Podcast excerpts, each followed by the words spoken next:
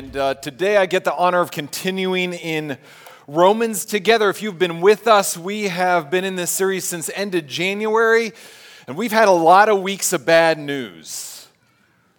Because that's what Romans is. It lays out, because this is what we need before we get to the good news, we need the bad news. And so we had week after week after week after week of not just bad news, but of exploring in depth the bad news of the gospel, which all led up to Romans chapter 3, verse 23 For all have sinned and fall short of the glory of God. And then, without even a period, it, and it goes into the good news. And we finally reached where Paul reaches the good news, where we had laid out every week the good news that comes in light of the bad news. The bad news is all have sinned and fall short of the glory of God, and our situation is desperate and hopeless, and there's no way for us to get out. But then the good news comes Jesus Christ. For all have been justified freely by his grace through the redemption that came through Jesus Christ. So we've been praising him all morning. Can we just praise him for the redemption that came through Jesus Christ? Your situation, my situation, is no longer hopeless or desperate. We're not left to ourselves, dead in our sins and trespasses. We say yes to Christ. And we are rescued and redeemed in him. And if you were here last week, uh, Phil, one of the main points that Pastor Phil brought to that, was that Christ is the ultimate demonstration of this, of God's love, of God's grace, of God's mercy, of His justice. And that Christ is the ultimate demonstration of that. And we experienced some of that ultimate demonstration as we walked through communion together and celebrated that. And I don't know if you were here, but like, if you were here, I, I don't know if it felt like this to you, it felt like this to me. Like, we could just cap the series here, right? Like, I mean, call it done. Jesus, take us home, mountaintop, celebrating all Jesus has done for us. Let's celebrate his, his death for us, his rescue of us, and let's call this thing done, right? But God didn't. We're still here. And, and Paul didn't call it done because he keeps going after chapter 3, right? That's where we're going to go this morning. He keeps going into chapter 4. The Spirit, and it's not just Paul that keeps going because he thought he had more to say. The Spirit of God led Paul to continue writing because there was more that we needed to hear.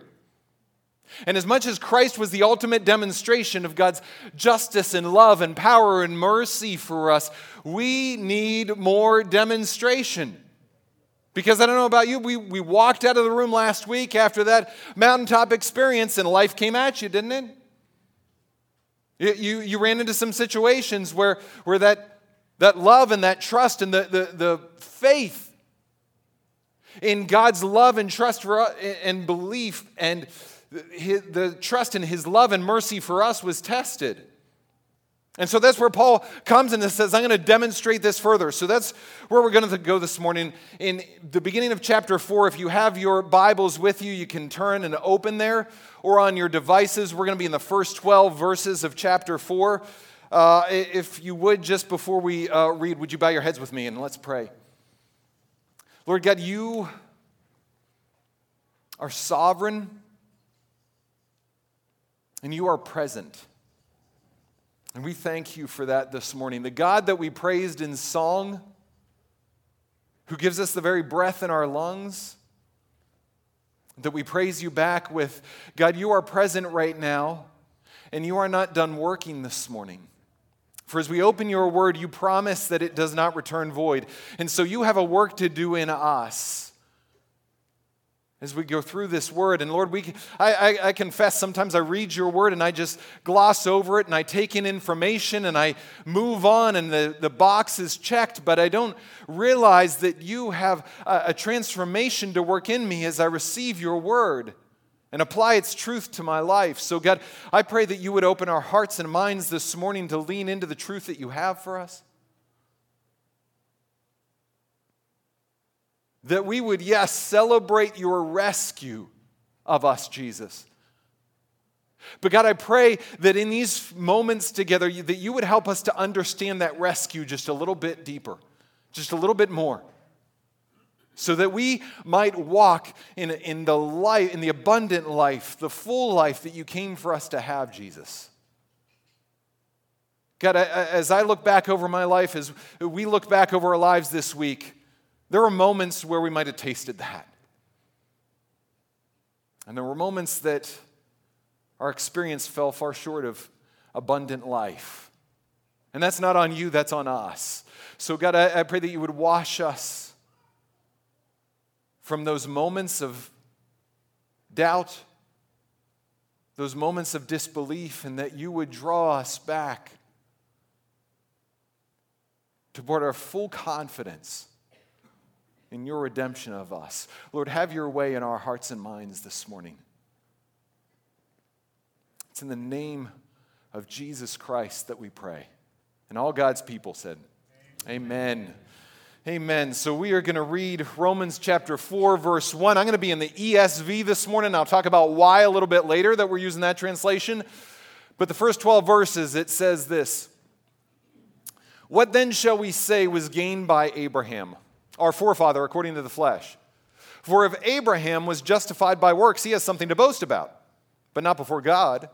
For what does Scripture say? Abraham believed God, and it was counted to him as righteousness. Now, to the one who works, his wages are not counted as gift, but as his due. And to the one who does not work, but believes in him who justifies the ungodly, his faith is counted as righteousness.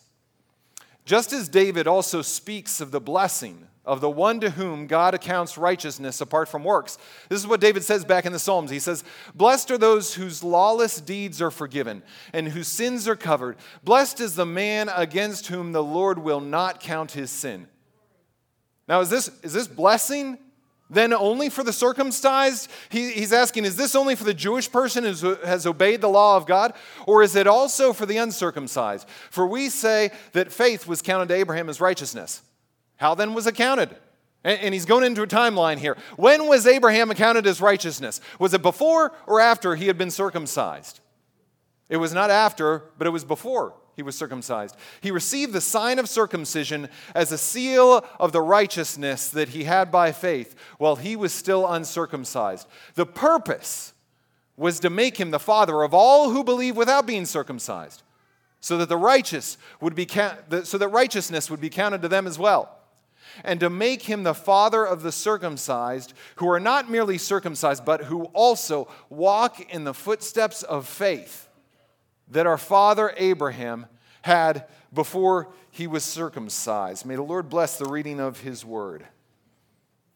So, Paul here is offering us another demonstration. Last week, he offered Christ as the ultimate demonstration of God's love, mercy, and justice. Now he offers a new demonstration. That demonstration is Abraham. And it's a demonstration. What is he demonstrating? He, he's demonstrating what he talked about in chapter 3. If we back up a few verses before this, chapter 3, verse 28, it says this For we maintain that a person is justified by faith apart from the works of the law. And if you've been around church for uh, some of your life or a lot of your life, you've heard this phrase before justified by faith. Is a very important doctrine of the church. And as I say the word doctrine, some of your eyes just glaze over right now. Because we think doctrine and we think, well, it's a heady thought that has nothing to do with our actual real lives. But let me tell you, that's not the truth. Doctrine has every, what we believe is vastly important. And it's important because it has to do with our daily lives. See, see it's kind of like this. I, I, think we view doctrine sometimes the way my kids view math. I, I, like math. I've loved math for a long time. I was like, man, maybe I missed my calling. I should have been a math teacher. And then I woke up one day and I was a math teacher. Just not to a lot of kids. I only had three students, my three kids. And so, so I, they're homeschooled, and I, I am the math teacher. And by the grace of God and uh, in spite of the faults of their teacher, they're actually all pretty good at math. And, and, they actually all like math pretty well. Like I teach them a concept and they get the concept and they do the problems and they like all that. There's one thing they don't like about math. This is consistent through all three of them. They don't like word problems. Anybody remember word problems? Like, give me the concept, right? And I know how to do it. I know how to add, subtract, and multiply. Give me the numbers. I know how it works. And then, then let's just check it off and move on. Right? But I don't let them check it off and move on. I make them do the word problems. Why? Because this isn't about numbers, this is about life. The numbers mean something, right? And so they get to these word problems and they got to figure out sales tax and how far it took somebody to travel to Seattle. And, and they don't want to do these, but I want them to do them. Why? Because this demonstrates that these numbers actually have a meaning for our real life. So then they, they suck it up and they do the math, they do the word problems. But you know what I can't get any of them to do? You know what they when they come to a word problem, they say, "Okay, yeah, I get it. The numbers mean something," and they want to just write the answer. And I tell them every time that's not the way to do a, ma- a word problem. I need to see you do the work first. I need you to see you write the problem first. They said, "But I can do it in my head." Yeah, but I need to know that you know how to do it. Do you know why? Because I love that you can do 57 times 3 in your head. But eventually, listen, the numbers are going to get bigger.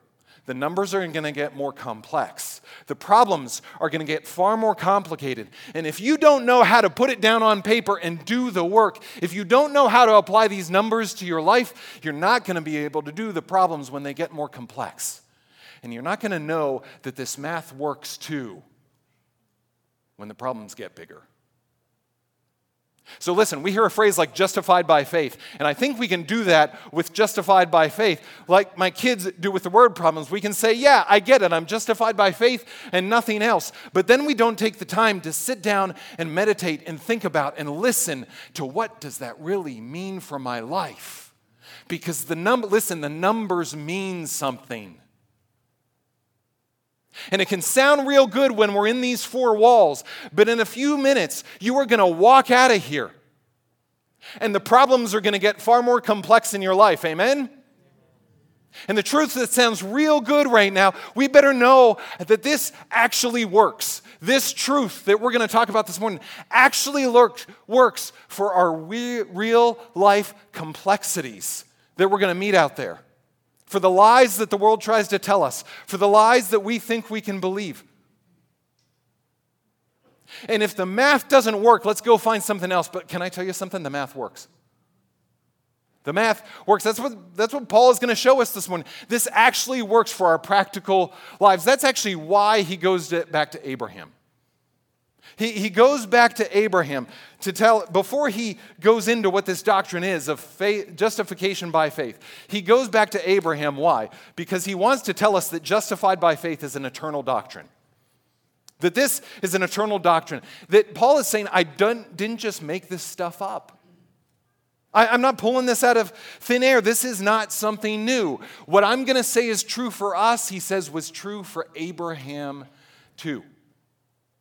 And, and we do this sometimes too. I've heard people do this too because we're, we're New Covenant people, we're New Testament people. Amen? Like Christ came, and this is the covenant that we live under. We live under New Covenant. And that's true. But then they say, well, why do, why do I even bother reading the Old Testament? Like, that's Old Covenant stuff. I don't need to mess with that. But, but listen to me. Yeah, the Old Covenant was law, but it didn't work. Not because there was a problem with the covenant that God made, there was a problem with the people that He made it with. The law, as Paul has said, as he's going to say again and again and again, the law can't justify anybody. It doesn't work. But listen, the truth is the same. The God who made that covenant is the same. And so the truth that was true is true for us was still true for Abraham too. Do you know back under the old covenant, they weren't justified by works? Because it didn't work. They couldn't be justified. The only way they were justified is the same way we are by grace through faith. So Paul's saying, like, I'm not making up a new idea here. What was true for us is true for them because this is an eternal doctrine. The Old Testament affirms what's always been true about who God is and how we relate to Him. That's why it's worthwhile to go back and read the Old Testament. because it affirms that God is still the same and He's still working and relating to His people in the same way by grace and by His goodness. This is an eternal doctrine. And so He uses this illustration of Abraham. He says, What then shall we say about Abraham? What was gained by him? Our forefather according to the flesh. For if Abraham was justified by works, he has something to boast about, but not before God. What does Scripture say? Abraham believed God, and it was counted to him as righteousness. So here's, here's what we find here justified by faith is a crucial distinction. He says Abraham was either justified by his works or he was justified because he believed God. It's either works or it's faith. And this is a crucial distinction. Be, because they would have said, Paul would, was saying to them, You are justified by faith, not works. And they say, Oh, but what about Abraham? He says, Okay, let's talk about Abraham. Because they believed, you know how, why they believed Abraham was justified before God? Because of his works. You go back to rabbinical writings in those days, rabbinical traditions, and they said things like this We find that Abraham, our father, had performed the whole law before it was given. So Abraham didn't have the law, but they think he walked in perfectness before God even without the law. They said Abraham was perfect in all of his deeds with the Lord. And they thought that's why Abraham was made right before God. So this is a crucial distinction. Either it's works or it's faith, it's not both. In fact, this is what Paul goes on to say. He says, um, he, says in verse uh, 4, he says, Now to the one who works, his wages are not counted as gift, but as his due. Like if you get something, you either get it for one of two reasons. Either you've worked for it and you've earned it, or it's a gift. It's not both. That's where this crucial distinction comes in. It's either works or it's grace. It's not both. That's why he says in chapter 3, we are justif- a person is justified by faith apart from the works of the law. Now, to the one who works, his wages are not counted as a gift, but as his, as his due. Um, and to the one who does not work, he's not talking about the one who's lazy, he's talking about the one who isn't working for their salvation. Either somebody works for their salvation, and if that's true, God owes them something. Does God owe anybody anything? No. Or the one who does not work for his salvation, but believes in him who justifies the ungodly. His faith is counted as righteousness. See, it's either works or it's faith. It's either his due or grace. It's either God owes us or he's given it all freely as a gift. So, so this isn't something Paul just says here. He says it in, uh, if we can go to the next slide, Galatians 2.16. I don't think I have control, so just uh, try to keep up with me. Um, Galatians 2.16, we know that, that a person is not justified by the works of the law, but by faith in Christ. There it is. It's either works or it's faith. So we too have uh, put our faith in Jesus Christ that we may be justified by faith in Christ and not by the works of the law. Because by the works of the law, no one will be justified. And here it is again in Ephesians 2 For it is by grace you have been saved through faith, and this is not from yourselves, it is the gift of God, not by works, so that no one can boast. Listen, this is a crucial distinction. It's a crucial distinction for Paul, and it's always been a crucial distinction for the church. We say that we're Protestants, and sometimes we don't know what that means. We throw around these churchy words. What does it mean that we're Protestants? It, it means we're following the tradition of people who found this doctrine and several other doctrines crucial. Like this makes all the difference. Is it faith or is it works? So, back in the 1500s, the Roman Catholic Church had uh, sought to follow, they had uh, followed Jesus. They had followed God and they had sought to follow him through Scripture. But by the 1500s, the church had strayed in some ways. Do you know things aren't right just because the church says it? Do you know things up here that I say aren't right just because I say them? So don't take it don't take my word for it. You need to test it against scripture. You need to test it against the word of God. And in the 1500s, there were some people who had had enough and they started protesting what the church was actually saying. They started protesting, and so they became Protestants. And what came out of that was five doctrines. Hang with me now. We're doing the math, right? We're looking at the concept and we're doing the math. So you got to lean in and learn the concept, and then we'll see how the math works. So back in the 1500s, there were five distinctives that came out of this. This is the Protestant Reformation.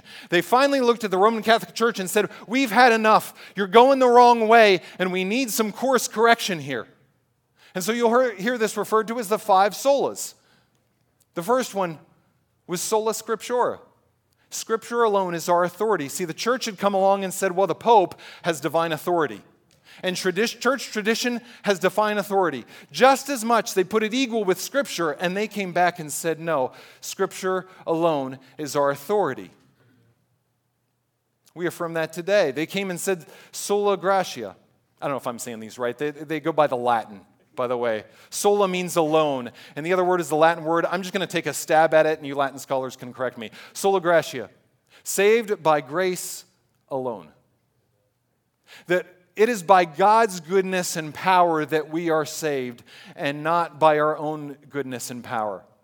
The third one is sola fide. That's the one we're focusing on today. Salvation is by faith alone. It is by faith, not works. That's the crucial distinction. The other two were solus Christus.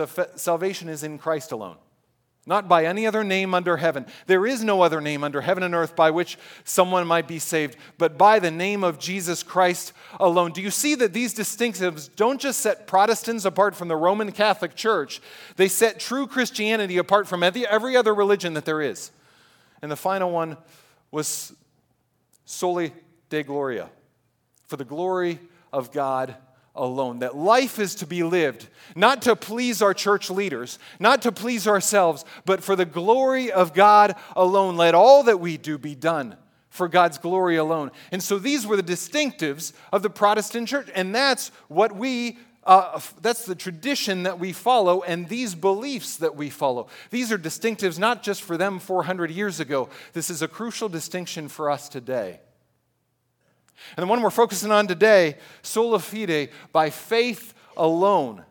It was so important that Martin Luther, one of those reformers, he said this the article, this is the article, by faith alone, this is the article with which and by which the church stands. See, if this is not true, if it is not by faith alone, then it's not good news. It is by faith not work. So, what does that mean for us? Where, where, does this math come to play in our regular lives? Well, this comes down to this that justified by faith is a vital decision. Justified by faith is a vital decision. See, Paul looks back at Abraham and he says, This is what Scripture says. It says that Scripture says that, by, that Abraham believed God and it was counted to him as righteousness. And you know what? It can be easy to understand why those Jewish people thought Abraham was justified by works because he did a lot of great things. He did a lot of things that were steps, we would even call them dramatic steps of faith that he did. God called him out of a land that he lived in. He called him out of his culture, out of his people, away from his family, away from worshiping false gods. Everything that Abraham knew about his life in that moment, God said, I want you to step out of that and come with me, and I'm not going to tell you where yet, but to a land I'm going to show you. Imagine that incredible step of faith to step out of everything he knew into everything he didn't know, but God told him to go to. And do you know what Abraham did? He went. But that's not that's not when scripture tells us that he was justified by faith.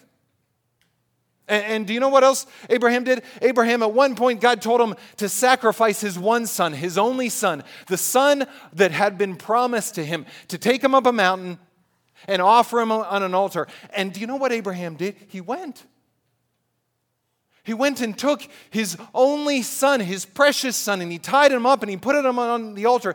And he got so far as to raise the knife. He went until God stopped him.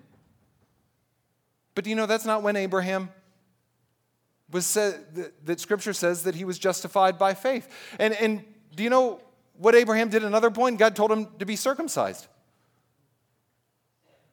God told him to take to a knife to his own body. And if you're going to follow me, this is the sign I want to give you that you're going to follow me, to do this to your own body. And do you know what Abraham did? He went and was circumcised. What a step of faith. Like if that was the cost, men. If that was the Abraham was 99 years old when he took this step. If that was the cost, would we take it? But do you know that's not when the Bible says that he was justified? It says it in Genesis 15. Here's what, here's what it says. Here's where Abraham is at. Abraham is talking to God and he says, Oh Lord God, what will you give me, for I continue childless? And the heir of my house is Eliezer of Damascus. You promised me a kid, and he hasn't come and my heir is going to give me a, is going to be a servant of mine. He says behold you have given me no offspring and a member of my household is going to be my heir. He says god you promised this and it's not happening. You see abraham comes to this place and is at the end of himself. His strength isn't enough. His ability isn't enough. His control isn't enough Everything he sees in his circumstances in front of him, they aren't playing out the way he thought they would, the way God said they would. And he's starting to wonder maybe my future, maybe my life is going to be so much less than God promised. And it's in that moment of desperation, it's in that moment when Abraham is at the end of himself that it says this And behold, the word of the Lord came to him This man shall not be your heir. Your very own son shall be your heir. Abraham, listen, that's not the way it's going to play out. Your servant isn't going to be your heir. And he brought him outside and he said, Look toward heaven and number the stars if you are able to number them. Then he said to him, So shall your offspring be. And here's where it says it. And he believed the Lord and counted it to him as, and the Lord counted it to him as righteousness. Think about that. What just happened? If, if we made a movie of Abraham's life, you know when we would want Abraham to be justified is when he walked on out of that land and the music would swell and he makes the brave choice.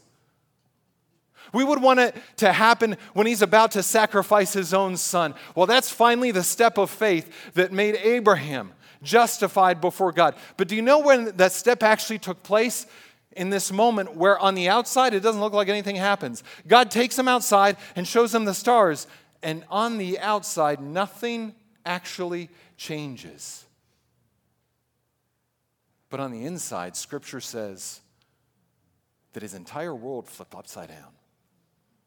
That spiritually, everything changed because in that moment, Abraham made a vital decision. He made a vital decision to transfer his trust from his own strength, from his own circumstances, from everything he could see, from everything he thought he knew, and how everything should play out in his life, he thought. And he transferred his trust onto this God who said, I am going to make this impossible, impossible promise to you, and I am going to fill it. Do you see? Faith is always this it's this vital decision to trust the impossible promise of God. To trust the impossible promise of God. And on the outside, it doesn't even matter if anything changes. Yes, that faith will show itself proven in our life. There are things that will come after that step of faith, that shift in that transfer of trust. There, our lives are going to be different in such a way that it shows. But when we come to transfer our trust, it is through the work of God alone and no work of our own. It's a vital decision. You know what's more impossible than this promise to Abraham?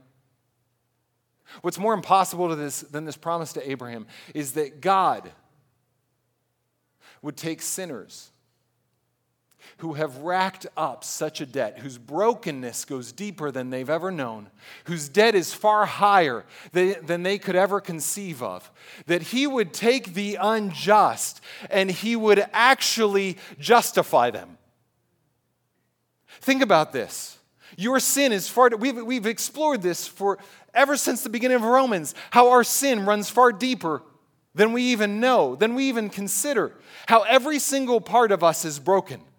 Every single part of us is tainted and darkened by sin. And that that touches every single one of us all the way down to our core. That we are completely and totally depraved. That we are sin before a holy God. And that our debt is high and the bill is going to come due. And then God makes an impossible promise that He's going to pay the debt. Like Phil said last week, the judge comes off after he declares us guilty. He steps down from the bench and then he pays our debt. And Christ comes and he zeroes out our account.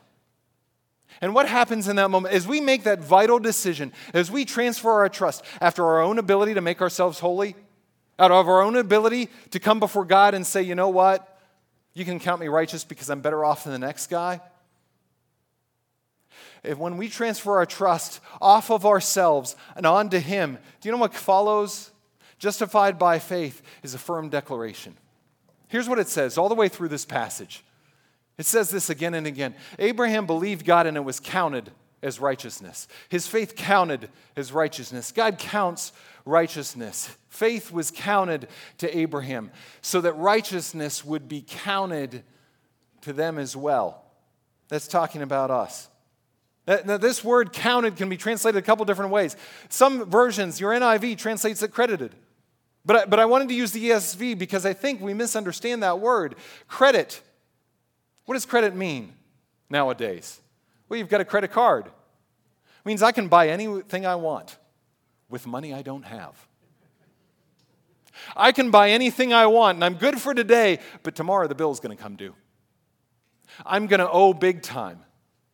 And eventually, if I can't do enough, if I can't pay it off, then this credit isn't going to be very good, and my credit's going to be sacked. But the word here is not that kind of a word.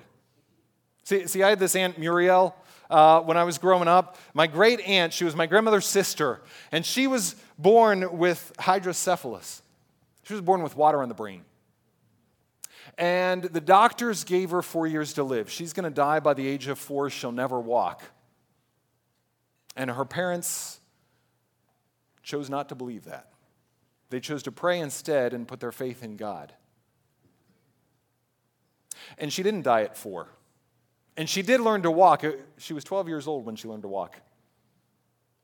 And she lived into her 60s with this condition. And it affected her cognitively, it affected her physically. That condition, when you have it, your brain swells, your head uh, is bigger than a normal size. And yet, for the most part, she was able to live a fairly normal life. She was able to have her own bank account, even. She was the funniest person, too. Like you play games with her, she was joyful and she cheated to beat the band. You wanted to feel sorry for her, but you couldn't because she cheated every time. She'd distract you and then steal your cards and. But you know, with this condition, she would have a, she got her own bank account, and she would go to pay her bills, and you know, she would she would write checks and pay her bills, and it worked out great until it didn't. And one of her nephews went to do her finances one time, and you know what they discovered? Is she just kept writing checks. And they couldn't get through to her that no, you only have so much money in the bank. You only have so much money in the bank. And she would say, Well, of course I have more because I have more checks in my checkbook. And so she would just keep writing checks, and they would bounce, and then they would come due. And, folks, I think a lot of us we, we sit in church and we hear that we're justified by faith. And we think our account is something like that. Yeah, I've got a few checks for today. But eventually they're going to come due. Eventually they're going to come bounce. And we come up with the insecurities of our week, of all the messages of the world that the world is going to tell us tomorrow and the next day and the next day. And we think there's not enough in our account to carry that. And even though we started by grace, We think we need to finish through works, right? Paul said something about that. You started with grace. You started by the power of the Spirit. That's the way you finish. This word that he uses, counted as righteousness, this is what one commentator said, it's grounded in reality. Do you know the actual reality of your life right now, if you are in Christ, is the incredible debt of your sin? That astronomical payment that was needed was paid in full, and your account balance is zeroed out. Now, is that good news? Amen. But, but do you know what? That's not enough. It's not enough. Like, if I just stand up here and say your account is zeroed out, all your debt's paid off, that's great.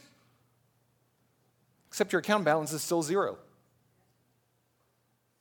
You're, you're still at nothing. And, and how are you going to get that account balance up? Here's where we land. After we make this vital decision in Christ, Christ paid off our debt, praise God, account zeroed out, and then we think we've got to put some works into that account.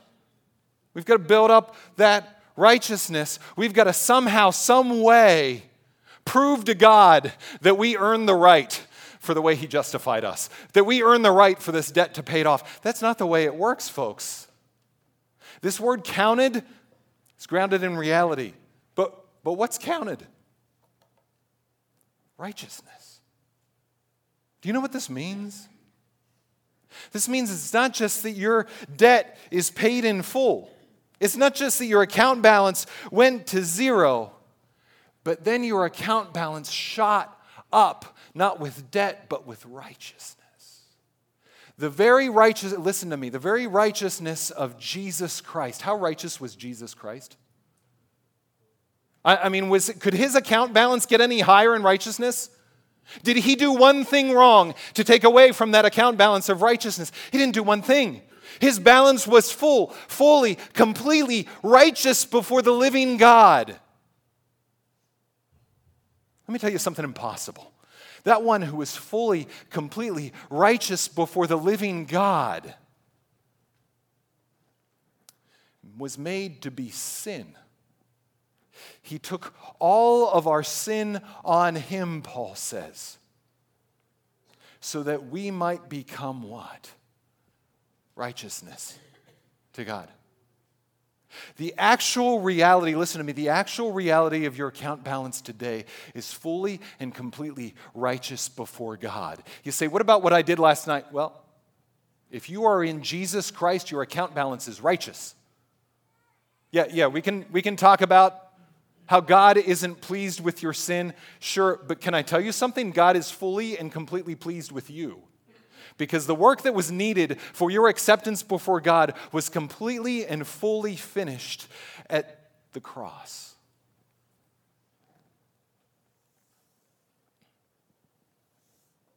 In Christ, in Christ, we who were depraved sinners, who had a debt so high, the debt was not only paid off, but we were counted righteous. See, some of us think we hear we are clothed with Christ, right? And we think that that means God takes us lowly, depraved, fully sinful human beings and He says, Listen, I'm going to give you this cloth of Jesus Christ and I'm going to cover up your mess so that I can't see the mess anymore and all I can see is Jesus Christ. And though your sins be like scarlet, I'm going to throw a blanket over you. That's not what it says. Though your sins be like scarlet, I'm going to give you a disguise so that all I see is Jesus Christ. It's not what it says. Though your skins though your sins be like scarlet, they shall be washed white as snow. You are are you in Christ? Listen to me. You are righteous before God. So have you made that vital decision? Have you made that vital decision to transfer your trust from your own works from your own life, from your own abilities, to Christ's fully, freely given gift of grace of Himself at the cross. Because then you, in your identity, are righteous before God. And then justification by faith becomes a daily demonstration. Uh, it's a firm declaration that we are righteous fully before God, but then it becomes a daily demonstration. You know, so Paul pointed back to Abraham and he says, Look, he's a demonstration of this. Was Abraham perfect after Genesis 15? No. Do you know what happens in the very next passage, the very next story about Abraham? You know what he does? He goes and sleeps with his servant. Abraham wasn't perfect after this, but it didn't affect his account balance. Do you hear me? It didn't affect the reality of his righteousness before God because his righteousness was not by works. It was by faith alone. And he becomes a daily demonstration of this. We think we mess up and we've undone it all. We think, yeah, we come to these moments, we submit our whole lives to God. Yes, I'm saved by faith. And we, then we think tomorrow we screw it up with our mistakes. But we are counted as righteousness. Abraham was counted as righteousness as if his bank account balance was full. So are you. If you were in Jesus Christ, if you said, made that vital decision. But gosh, we need to do the math on this because we're going to walk out of here and you're going to hear messages and you're going to tell your messages, self messages, that tell yourself over and over and over again how inadequate you are how disqualified you are. I remember Pastor Jeff saying one time he wakes up, goes to bed every night feeling like he is not enough. Feeling like everything he's done, everything he's accomplished that day is not enough. And I could resonate so much in my own soul because there was a season of my life where every night I went to bed and I took stock of everything that happened in the day, everything I accomplished in the day, and it was never enough. It's never enough. How about you? We walk around this with this sense that God is constantly disappointed with us. And He would just be more pleased with us if we prayed more, and if we read our Bible more, and if we served more, and if we loved more, and if our motivations weren't mixed, and if we finally got this thing right, if we could finally follow Jesus on our own, then God would be pleased with us. Folks, that's not how it works. We can never do enough. That's why we needed his rescue. This is where we do the math. When these messages of shame come up, we do the math and say, well, no, Scripture says I am accepted, that I am counted righteous before a, before a holy God. And there is nothing that can undo that, and there is nothing I need to do to earn that. I want you to imagine yourself as the perfect disciple of Jesus Christ, doing all you should, thinking all you should, motivations pure. Do you know if you ever achieved that, He would not be any more pleased with you at that moment than He is right now? Can you let that sink in? That this week, when you mess up, He is not displeased with you. He might be displeased with your sin. He says, Child, I got a better way. Oh, son, daughter, you're chasing after empty wells. You're going after something that won't fill your thirst. I'm the one who fills your thirst. Come to me. Oh, but He is fully pleased with you in Jesus Christ. Can we tell that message to our shame? We hear that verse from Revelation, right? Jesus says, Behold, I stand at the door and knock. And if anyone opens the door, Here's what I'm going to do I'm going to walk in and I'm going to sit down and I'm going to eat with him and he with me. Thank God, that's beautiful. And we think that's for unbelievers, right? Do you know he doesn't say that to unbelievers? He's talking to the church. He's talking to the church. He says, You think you can do this on your own? You think you can do life like this on your own? You think that you began by grace and you're going to finish it with works? He says, You don't, you don't know. It's, it's never enough. You think you don't need, need anything, but you're naked and poor and desperate for me. You will always be desperate for me.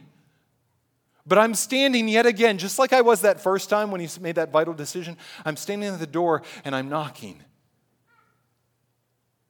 And if anyone comes in, if anyone opens the door, I'm going to come in and I sit down and I'm going to eat with them, not to shame them,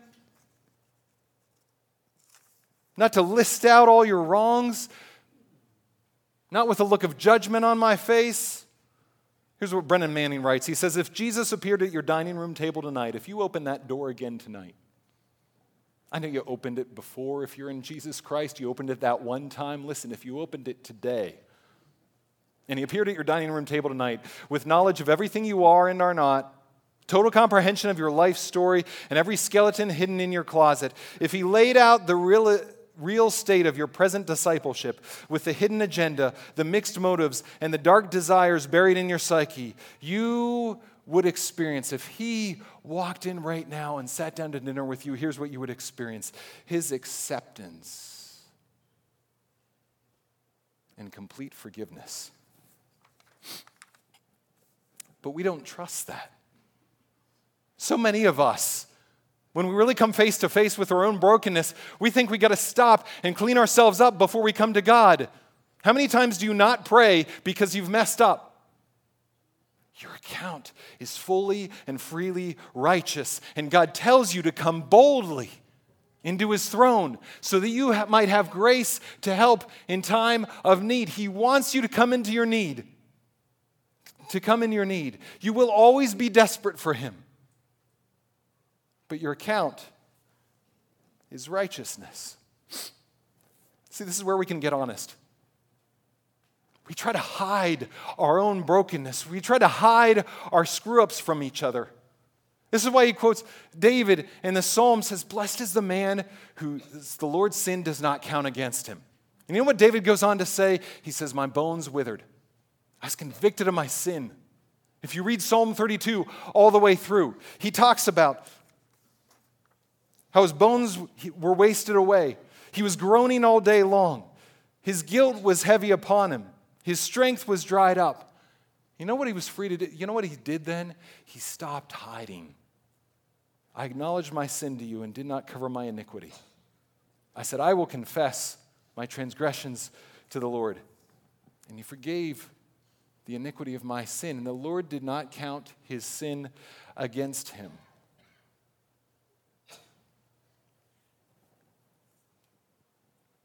We can get honest enough to stop hiding because there's nothing to hide anymore when our account balances are righteous, righteousness full up to the top. This means we can keep short accounts. We came to communion last week, and, and, Phil encouraged us, Pastor Phil encouraged us listen, if you bring your offering to the table, if there's anything between you and somebody else, we can feel, go now and be reconciled. We can feel like we need to hide that stuff and pretend we're okay so that we can come before God. Do you know what this means now? Is we don't have to hide anything. I used to come before God and I used to come to God with 90% of me. I think I had to hide that last 10%, that last 5%, because He wouldn't be pleased with that. Do you know I found the very parts of myself that I tried to hide from Jesus? Those are the parts He's most interested in rooting out those are the parts he's most interested in seeking out. He says, No, that, that you're, you're trying to cover up, that, that you're trying to hide, that that you're ashamed of, bring to me. I came to wash that away too. And now you can live freely and fully. You can keep short accounts. And it means then ultimately, do you know that when our accounts are declared righteous, God then just doesn't leave us the same. You say, Yeah, this is great. My account's declared righteous. It means what I do, I can't disearn that. But I don't want to keep messing up, right? If you understand the grace and freedom and fullness of the love of God in your life, you want to be changed. Do you know what He then does? He changes you bit by bit, moment by moment. Not all at once, you don't live perfectly, but over the long haul, He begins enabling us by the power of His Spirit to actually live and walk in that righteousness that He already credits to our account. This is why Abraham could years later walk up a mountain and trust God that much with his own son, because he had walked in the footsteps of faith. See, I don't want you walking out of here hearing that this message of acceptance means you just stay the same the rest of your life. That would be half the gospel. See, when we come to Jesus Christ, our account balances become full of righteousness. And then He transforms our lives so that our outsides begin to match our insides. I can't wait for the day when that's fully done. But do you know if you're in Jesus Christ, He's already gotten started? And this is why we don't want to walk out of here with the message that acceptance is all that's needed, and that's what we get in Jesus. And that's some of the ways we sell the gospel short. So maybe some of you watched the Super Bowl a couple weeks ago. Anybody watch the Super Bowl? Man, I, lo- I have never lost more sleep over a ga- game I cared less about. But at least it was an interesting game. It wasn't a blowout. But you know, I, maybe you heard one of the controversies that came out of the Super Bowl. It wasn't about the game itself, it was about commercials, right? There was some commercials that were put on from this campaign that says, He gets us. And, and there was this ad, and it showed, it showed a policeman washing the feet of a gang member. And it showed family members washing each other's feet. It showed neighbors of different races and different kinds washing each other's feet. And it ended with a priest washing the feet of somebody who was apparently a transgender person. It said, He gets us. He doesn't come with hate, He gets us. And you can watch that off the cuff and think, well, that's, that's a fairly decent message, right? I, I mean, Jesus doesn't come at us with hate. He ate with sinners. He, he doesn't, like, we can approach him in the depths of our depravity because the only fix is him. And he actually doesn't even wait to approach us, he comes to us. Praise God for that. Sure, he gets us. But that's only half the gospel. How hopeless is that if he just gets us just to leave us the same? If all that Jesus does is get us, he is no different than most of the people in the world because most of us are, yeah, you're okay. Despite what you do, that's not who you are. We separate the sinner from the sin. People in the world can do that. But that's only half the gospel. See, he doesn't just get us, he does more. He doesn't just make our account balances full of righteousness, He actually transforms our lives so that we begin to walk in that righteousness. And so I'm really grateful that somebody went and remade that ad. To, to, for it to actually say who our Jesus is, that He doesn't just get us, He does so much more. Take a look at this. Such were some of you. We come to Jesus desperate because that's what we always are. We come to Jesus all fully sin. Every bit of us, down to the last part. For all have sinned and fall short of the glory of God. And we are justified freely by his grace through the redemption that comes by Jesus Christ. Amen? Would you stand to your feet and let's worship our Savior? Who rescues and restores us. One more time.